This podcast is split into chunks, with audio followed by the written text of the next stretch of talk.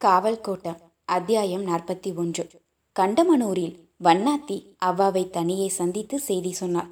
சின்ன பாப்பாவுக்கு நாள் தப்பிருச்சு. வீடு திரும்பும் முன்னே அவ்வா ஆளை ஊகித்து விட்டா ரேணுவிடம் சொன்னாள். இதை இத்தோட விட்டுரு. வெளியே தெரிஞ்சா உன்னை கொன்னே போடுவாங்க. அக்கா வந்து அவள் வயிற்றை தடவி பார்த்தாள். அக்கா மடியில் விழுந்து அவள் தேம்பி அழுது கொண்டிருந்தாள்.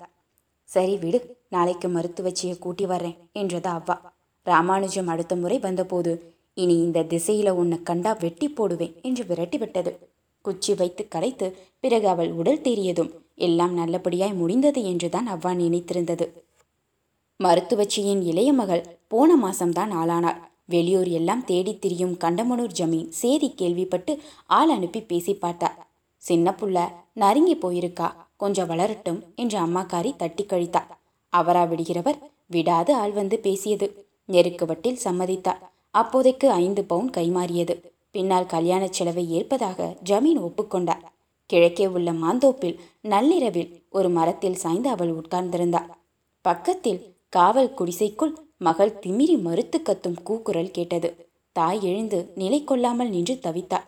மகள் குடிசை கதவை தள்ளிக்கொண்டு அலங்கோலமாக வெளியே ஓடி வந்தாள். ஜமீன் பின்னாலேயே பாய்ந்து வந்து எட்டி பிடித்து உள்ளே இழுத்துச் சென்றாள். தாய்க்காரி உள்ளே ஓடி அவனை பற்றி இழுத்தாள். சாமி விடுங்க பாவம் பச்சை புள்ள. மகள் அம்மா அம்மா என்று கத்தி அழுதாள் தாய் அவன் காலிலும் விழுந்தாள் உதைத்து தள்ளி வெளியே போடி என்றவன் மேலும் அசிங்கமான இழிச்சொற்களால் தாயையும் மகளையும் வைதா. நீதாண்டா ஈன சாதி பய உன் ஊரு பொம்பளைக எல்லாம் ஒழுங்கா? எத்தனை பேர் பத்தினின்னு குச்சி வைக்கிற? எனக்கு தெரியாதா? மகளை விட்டுவிட்டு இவள் கழுத்தை பிடித்து நெறித்தான் சொல்லடி யாரவ? ரேணுகா என்று தெரிந்ததும் அவன் ரத்தம் கொதித்தது. ஆசையிருந்தும் அங்கே படியேறாமல் விட்டிருந்தாள். அந்த அவ்வா கடுசான ஆள் யாரென்று பார்க்காமல் வெட்ட வரும் எவன் என்று கண்டுபிடிக்கும் ஆர்வமும் அவன் மீது பொறாமையும் கோபமும் அவனுக்குள் தீயா எரிய விடிந்தும் விடியும் முன்னே பஞ்சாயத்தை கூட்டிவிட்டான். சாதிக்கார ஆண்கள் எல்லோரும் மாட்டு வியாபாரிதான் என்று ஒருமுகமாக நம்பினார்கள். வேறு யாராகவும் இருக்க வாய்ப்பில்லை. அவன் கம்மவாரி என்று தெரிந்ததும் ஜமீன் மேலும் துள்ளினான். அவனை ஏண்டா ஊருக்குள்ள விட்டீங்க? என்று ஆண்கள் எல்லோரையும் திட்டி தீர்த்தான். தீர்ப்பை அவன் வாயால் சொல்ல தேவையில்லை. தானே அது குல வழக்கப்படி நடக்கும். பத்திருபது வண்டி கட்டிக்கொண்டு இளவட்டங்கள் எல்லாம் கத்தி கம்புகளோடு அள்ளிப்பட்டிக்கு போனார்கள். ராமானுஜம் பெரியப்பா மகள் சடங்குக்கு லட்சுமிப்பட்டி போயிருப்பது தெரிந்தது. சின்னாண்டு நாயக்கர் என்ன ஏது என்று புரியாமலே அடிவாங்கினான் சடங்கு வீட்டில் நல்ல கூட்டம் இருந்தது. இவர்கள் போன உடனேயே ராமானுஜத்தை பிடித்து அவன் துண்டால் கையை கட்டி இழுத்தார்கள். கலேபரமும் கூச்சலுமாய் கிடந்தது. உள்ளூர் இளவட்டங்கள் கம்புகளோடு வந்து தெருவில் நின்று மறித்தார்கள். போனவர்கள் கண்டமனூர் பஞ்சாயத்துக்கு வந்து பேசுங்க என்று மட்டும் சொன்னார்கள். கொல்லவாறுகள் வந்த வேகத்தை பார்த்து விஷயத்தை ஊகித்த ஒரு உள்ளூர் பெருசு ராமானுஜத்தை நெருங்கி கேட்டது. பொண்ணு சமாச்சாரமாடா? அவன் தலை குனிந்து நின்றான். வேறு ஒன்றும் செய்ய முடியவில்லை. அவர்களை முன்னால் விட்டு பின்னாலேயே வண்டி கட்டிக்கொண்டு ஊர் பெரியவர்கள் கிளம்பினார்கள். ரேணு அவ்வாவின் சொந்த பேத்தி இல்லை. எர்ரஜக்க நாயக்கனூரில் இருந்து பேரனுக்கு வாக்கப்பட்டு வந்தவள்தான். ஆனால் அவள் மேல் பிரியமுண்டு எப்பாடுபட்டாவது அவளை காப்பாற்றிவிட வேண்டும் என்று அவ்வா ஜமீன் அரண்மனையை நோக்கி போனது. அடுத்தவன் வந்து தொட்டுவிட்டான் என்பதற்குத்தான் இந்த ஆட்டம் போடுகிறான்கள். உள்ளுக்குள் ஆயிரம் நடக்கிறது. அதை எவனும் கேட்பதில்லை. இந்த ஊருக்கு வாக்கப்பட்டு வந்து ஐம்பத்தேழு வருஷமாகிவிட்டது. சமஞ்ச மறு வருஷமே மூன்றாம் தாரமாய் வந்து சேர்ந்தாள் ரெண்டாம் தாரம் செத்து போயிருந்தா வந்த புதுசுல ஒன்றும் தெரியாது. கொழுந்தன்கள் பாடாய்படுத்தினான்க அப்புறம் விவரம் தெரிந்து தெளிவடைந்து விட்டாள் நல்ல வேலையாக மூத்த மகராசி இவளுக்கு அனுசரணையாகவே இருந்தாள். பிறகெல்லாம் இவள் விருப்பப்படி மட்டுமே இணங்கத் தொடங்கினாள். பிள்ளைகள் பிறந்தன. வீட்டையே ஆட்டி படைத்தாள். அவரது தாயாதிகளில் ஒருவனான வீரமல்லு மேல் ஆசைப்பட்டாள். தயங்கவே இல்லை. வீட்டுக்குள்ளேயே அவனை கொண்டு வந்தாள். எவனும் எதுவும் பேச முடியவில்லை. அப்புறம் மல்லுநாயக்கன் வேறு பக்கம் பாய்ந்தான். பிறகும் நாலு பேர் இவளுக்காக வீடேறி வந்திருக்கிறார்கள். பாவம் ரேணு சின்ன பொண்ணு கொப்பும் குழையுமா பூத்து நிற்கிறா இந்த அழகுக்கு எப்படியெல்லாம் வாழ வேண்டியவள் அந்த காலத்தில் இந்த ஊரில் நாற்பது வயசுக்காரி பேரன் பேத்தி எடுத்தவளை தூக்கி கொன்றிருக்கிறார்கள் சுருளிப்பட்டி வியாபாரி எவனோ கவுண்டனோடு போனதுதான் அவள் செய்த தப்பு. ஊருக்குள்ளேயே ஆட்டம் போட்டிருந்தால் ஒன்றுமில்லை. அவாவை கண்டதும் ஜமீன் கொஞ்சம் பம்மினான். முதலில் அவனை திட்டி தீர்த்தது. பிறகு ரேணுவின் தப்பை ருசுப்பிக்க சொல்லி ஒத்த காலில் நின்றது. இப்போ அந்த கமாண்டு பயில கொண்டு வந்துருவாங்க. அவங்கிட்டேயே கேட்போம் என்று அவன் மேலேறியதும் அவ்வாவின் சுதி இறங்கியது. புலம்பிக் கொண்டு வீடு திரும்பியது. ராமானுஜத்தை கொண்டு வந்தவுடன் அவனை ஒழித்து வைத்தார்கள். லட்சுமி பட்டிக்காரர்களை எதிர்பார்த்து சபா மண்டபத்தில் கம்பளியை விரித்து ஜமீன் அதில் உட்கார்ந்து கொண்டான். அவர்கள் வந்தார்கள். உட்கார கூட சொல்லவில்லை. நிற்க வைத்தே கேட்டான். எதுக்கு வந்தீங்க? அவர்கள் பணிந்து நின்றார்கள். எதுவும் பேசவில்லை. உள்ளூர் பெரியவர் ஒருவர் வந்தவர்களை உட்காரச் சொன்னார். மோரை கொடுத்து வெற்றிலை தட்டை முன்னே வைத்தார்கள். கண்டமனூர் பெருசுகள் சற்று நேரம் சம்பிரதாயமாக பேசி இறுக்கத்தை குறைத்தனர். மன்னிச்சுடனும் என்பதை தாண்டி அவர்கள் எதுவும் கேட்கவில்லை. கொல்லவார பத்தி தெரிஞ்சுதான் பேசுறீங்களா? என்றான் ஜமீன். விஷயத்தை ஆரப்போட விரும்பிய லட்சுமி பட்டிக்காரர்கள் பெரிய குளம் ஜமீன்தார் வந்துடட்டும் அப்புறம் பேசுவோம். அது வரைக்கும் தண்டனையை நிறுத்தி வைக்கணும் என்று கேட்டுக்கொண்டார்கள். காப்புகள்லாம் ஒன்று சேர்ந்துக்கிட்டு வாரிகளாடா? பலிஜனுக்கு பாளையம் கொடுத்ததே தப்பு. போய் கவர பொண்ணை பிடிக்க வேண்டியது தானே? கம்பள பொண்ணு தான் வேணுமாக்கும்? என்று ஜமீன் கத்தினான். அப்போதுதான் நல்லாண்டு நாயக்கருக்கு ஒரு தீர்வு பொறி தட்டியது. நாலு பக்கமும் பார்த்து நாட்டு நடப்பை அனுசரித்து யோசித்து பேசுகிறவர் அல்ல அவர். யோசித்தும் என்ன ஆகப் போகிறது? லட்சுமி பட்டி பஜனை மடத்தில் படுத்து கிடக்கும்போது இளவட்டங்கள் இவரை கேலி செய்வார்கள். பெரிய குளம் கடவீதி பக்கம் போக முடியலப்பா. நம்ம எல்லாரையும் நல்லாண்டு மாதிரியே நினைச்சு கவரைகள் கிண்டல் பண்றானுங்க என்பார்கள். உண்மையில் அது நல்ல யோசனைதான். அது யாருக்கு தெரிகிறது? நல்லாண்டு சொன்னான் அந்த பொண்ணை வேணா நாங்க கூட்டிக்கிட்டு போறோம். நம்ம பயலுக்கு நாலு அடியை போட்டு அனுப்பிடுங்க.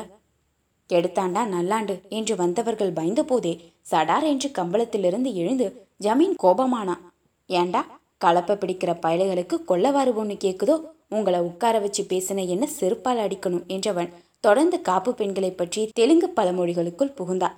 அதை அவன் தனது வசை சொற்களோடு சேர்த்து சொன்னபோது அர்த்தம் எதிர்மாறாகி ரசபாசமாகி போனது. கண்டமனூர்காரர்கள் அவனை தள்ளி கொண்டு உள்ளே போனார்கள்.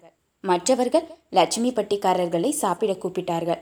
அவர்கள் மறுத்து கிளம்பிய போது கை நனைத்து விட்டுத்தான் போக வேண்டும் என்று பிடிவாதமாக சமையல் கூடத்திற்குள் கொண்டு போனார்கள்.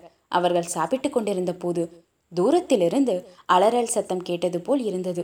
அது ஒரு பெண் குரல் என்பதை உணர்ந்துவிட்ட ஒன்றிரண்டு பேர் மேலும் சாப்பிட முடியாமல் சோற்றை அழிந்து கொண்டே அமர்ந்திருந்தனர். லட்சுமிப்பட்டி வண்டிகள் ஒரு மணி நேரம் கழித்து கிளம்பின. ஊர்மந்தையில் ஒரு தீவன படப்பு எரிந்து கொண்டிருந்தது. சுற்றிலும் பத்து பேர் நின்றிருந்தார்கள். நல்லாண்டு நாயக்கர் நாராயணா நாராயணா என்று வானை நோக்கி கை உயர்த்தி இறஞ்சிய பின் படப்பை பார்த்து கும்பிட்டார். விஷயம் அவருக்கே விளங்கிவிட்டது. சபை கலைந்தவுடனே உள்ளே போன ஜமி அந்த கம்மவாறு பையனை கொண்டு போகச் சொல்லிவிட்டார். லட்சுமிப்பட்டு போகும் பாதையில் வைகையை நோக்கி கண்டமனூர் இளவட்டங்கள் வண்டிகளை விரட்டி போனார்கள். கண்ணை கட்டிருந்த ராமானுஜத்தை இறக்கி வைகை மணலில் நடத்தி கொண்டு போனார்கள். பங்குனி மாதத்தில் தண்ணீர் ஓரத்தில் மட்டும் ஓடியது. ராமு பகடையிடம் அவனை ஒப்படைத்தார்கள். பகடாலுவாரி என்பது தமிழ்நாட்டில் மருவி பகடையாகிவிட்டது. மற்ற கொள்ளவாறுகள் எல்லாம் கருகமணி அணியும் போது இவர்களுக்கு மட்டும் செம்மணி அந்தஸ்து மிக்க பகடாலி என்ற செம்மணி. ஆதிக்காலத்தில் தீர்ப்பு வழங்குவதும் தண்டிப்பதும் மூத்த குடியினரான இவர்கள்தான். குலதெய்வத்தையே கொன்று தின்ற பிறகு தீர்ப்பு எப்படி வழங்குவது? ஆனால் தண்டிக்கும் கடமையை மட்டும் இவர்களிடமே விட்டு வைத்திருக்கிறார்கள். நீரில் மூச்சு முட்டி மறித்த ராமானுஜத்தின் உடல் லட்சுமிபட்டி போகும் பாதை மேல் கிடந்தது. அத்தியாயம் நாற்பத்தி ஒன்று. முடிவுற்றது. அத்தியாயம் நாற்பத்தி இரண்டு. ஒரு வாரத்தில் கம்பெனி சிப்பாய்கள் பத்து பேர் குதிரைகளில் வந்து கண்டம நாயக்கனூரில் இறங்கி ஜமீனை தேடினார்கள். மாந்தோப்பு குடிசையில் பகலிலேயே சரசத்தில் இருந்தவன் அப்படியே மலையேறி ஒளிந்து கொண்டான். இரண்டு சிப்பாய்கள் மட்டும் திரும்பி போக எட்டு பேர் அங்கேயே தங்கியிருந்து குதிரைவாளி சோறும் கோழிக்கறியும் சாப்பிட்டுவிட்டு தாம்பூலம் தரித்து தூங்கி எழுந்தார்கள். வேறு பாளையக்காரர்கள் யாரும் கண்டமனூர்காரனை பற்றி கவலைப்படவில்லை. அவனை யாருக்கும் பிடிக்காது. மதுரை மாவட்டத்தில் கம்மவாரிகள் மிக குறைவு. ஆங்காங்கே சிதறி கிடந்தார்கள். விஜயநகர மதுரை அரசுகளின் வரலாற்றில் எந்த பங்கும் இல்லாததால் முந்தைய அரசிலும் முக்கியத்துவம் பெறவில்லை. ஏறும் கையுமாக அமைதியாக வாழ்ந்தார்கள். இந்த பிரச்சனையை கையாள முடியாமல் அப்படியே விட்டுவிட்டார்கள். கண்டமனூர்காரனுக்கு சாப்பாடு இன்னும் மலைக்கு மேலேதான் தான் கொண்டிருந்தது. ஆனால் பெரிய குளம் ஜமீன்தார் தான் காட்டி கொடுத்து விட்டார் என்று செய்தி பரவியதும் பிரச்சனைக்கு வேறு முகம் கிடைத்துவிட்டது. மேல்மலை ஓரமெல்லாம் இதே பேச்சாகிவிட்டது. வதந்திகள் பரவின. தன் கௌரவத்தை தற்காத்துக் கொள்ள வேண்டிய நிலைக்கு பெரிய குளம் ஜமீன் தள்ளப்பட்டார். திருப்பரங்குன்றம் சந்நிதி தெருவெல்லாம் கூண்டு வண்டிகளாக நின்றிருந்தன. கோவிலில் விசேஷம் எதுவும் இல்லை ஆயிரம் வைசிய மண்டபத்தில்தான் கூட்டம். முன்னாள் மேற்கு பாளையக்காரர்கள் அனைவரும் தெலுங்கு பிரமுகர்கள் எல்லோரும் அங்கு கூடியிருந்தனர். இம்மிடி நல்ல பெருமாள் செட்டியார் தான் ஏற்பாடு செய்திருந்தார். இம்மிடி தெலுங்கு சாகித்யத்தில் புலமை மிக்கவர். மதுரையின் பெரிய மனுஷன். இரவு விருந்துக்கு பிறகு கூட்டம் கூடியது. தாம்பூலத்தட்டுகளும் எச்சில் பணிக்கங்களும் சுற்றிலும் இருந்தன. திருவேங்கடநாதனை துதித்து இம்மிடி பாடினார். பிறகு தெலுங்கு ராமாயணத்திலிருந்து பட்டாபிஷேக பாடல்கள் இரண்டை பாடி முடித்ததும் கூட்டத்தை தொடங்கினார்.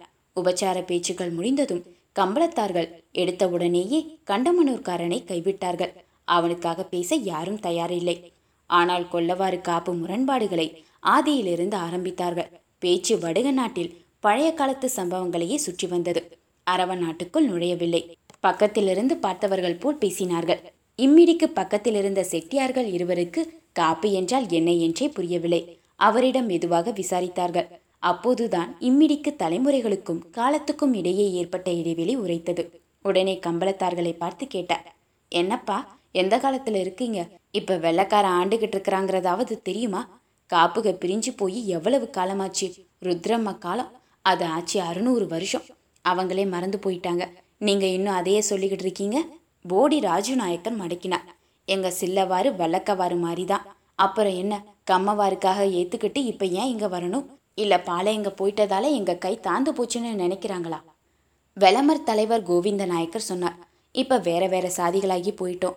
ரெட்டிமாருக்கும் எங்களுக்கும் கம்மவாருக்கும் எந்த தொடர்பும் இல்லை. நீங்கள் எங்களுக்கே தெரியாத கதையெல்லாம் இப்போ இழுத்து விடுறீங்க. இம்மிடி யோசித்தா. இந்த பேச்சுகள் எல்லாமே உண்மைதான்.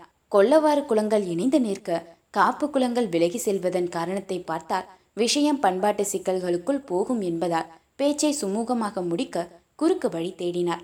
வடக நாட்டில் காப்பு கொல்லவாறு இளவரசிகள் கொள்வினை கொடுப்பினைகளில் குறுக்கு மறுக்காக போயிருப்பதை சாகித்யத்திலிருந்து ஏழெட்டு உதாரணங்கள் காட்டி சொன்னார். மதுரை ராணிகளில் ஏறத்தாழ எல்லாருமே காப்பு பலிஜர்களாக இருந்தது இப்போது அவரது பேச்சுக்கு சாதகமாகி வந்தது. சரி பழசில் என்ன மன வருத்தங்கள் இருந்தாலும் மறந்துவிட்டு இனி ஆக வேண்டிய கதையை பார்ப்போம் என்று முடித்தார். போடி ராஜநாயக்கர் சொன்னார் வெள்ளைக்காரனிடம் காட்டிக் கொடுத்தது தப்பு. எதுவாக இருந்தாலும் முதலில் எங்களை கூப்பிட்டு பேசியிருக்க வேண்டும். முதலில் இதை ஒப்புக்கொள்ளுங்கள் திண்டுக்கல் விஜயநாராயண ரெட்டி தான் கம்மவார்களை கூட்டிக் கொண்டு போய் கலெக்டரிடம் பேசிய பின் பிராதி எழுதி கொடுத்ததாக சொன்னார். செட்டியாரை என்று கூப்பிட்ட ராஜுநாயக்கர் அவர் நிமிர்ந்து பார்த்ததும் சிரித்தார். ரெட்டிக்கு கோபம் வந்தது. நான் பொய்யா சொல்றேன் என்றார். கம்மவாரிகள் அவர் கூற்றை உறுதிப்படுத்தினார்கள். அப்போது ராஜநாயக்கர் சொன்னார் இப்ப நான் நம்புறேன் இதுல சந்தேகப்படல. ஆனா இதைத்தான் முதல்ல இருந்தே சொல்றேன் நீங்க கெட்டிக்காரங்க தான். இம்மிடி சலிப்புற்றார் மேலும் பிரச்சனை ஆரம்பித்த பெண் விவகாரம் பற்றி இரு தரப்புமே தவறி கூட ஒரு சொல்லும் பேசாததை வியப்போடு கவனித்திருந்தார். விஷயத்தை பட்டென்று முடித்தார். பெரிய குளத்துக்காரர் இந்த விஷயத்துல தலையிடல. அது தெளிவாயிருச்சு. இனிமே இப்படி சிக்கல் ஏதும் வந்தா பேசி தீக்காம நேராக மதுரைக்கு போகக்கூடாது. காலம் மாறி போயிருச்சு. நேரம் பார்க்க மணிக்கூடு செஞ்சு ஓட விட்டுருக்கான் வெள்ளக்காரன். பழைய பழக்க வழக்கங்களை மறந்துட்டு நாட்டு நடப்பை பார்த்து அனுசரிச்சு போகணும். சரி நாளைக்கு நடக்க வேண்டிய விஷயத்த பார்ப்போம். கண்டமனூர்காரனை என்ன செய்யறது? எரஜக்க நாயக்கனூர்காரர் சொன்னார். அவனை பத்தி ஏன் கவலைப்படணும்? வெள்ளக்காரன் பிடிச்சிட்டு போய் என்னமும் செய்யட்டும். ராஜநாயக்கர் ஆமோதித்து தலையாட்டினார். திண்டுக்கல்காரர் சொன்னார். கலெக்டரிடம் பேசி இதை இத்தோடு விட்டுவிடச் சொல்லலாம். அதற்கு பணம் வேண்டும். முடிந்தவர்கள் எல்லாம் ஆளுக்கு கொஞ்சமாக போட்டு கொடுக்கலாம். அதற்கு கண்டமனூர்காரன் தான் முழு பொறுப்பும் ஏற்க வேண்டும் என்று இம்மிடி கராராக சொன்னார். கலெக்டர் மசிய மாட்டான் என்று ராஜநாயக்கர் ஐயப்பட்டார். இம்மிடி சிரித்துக்கொண்டே கேட்டார். மகுடி காடாத பாம்பா? அத்தியாயம் நாற்பத்தி இரண்டு. முடிவுற்றது.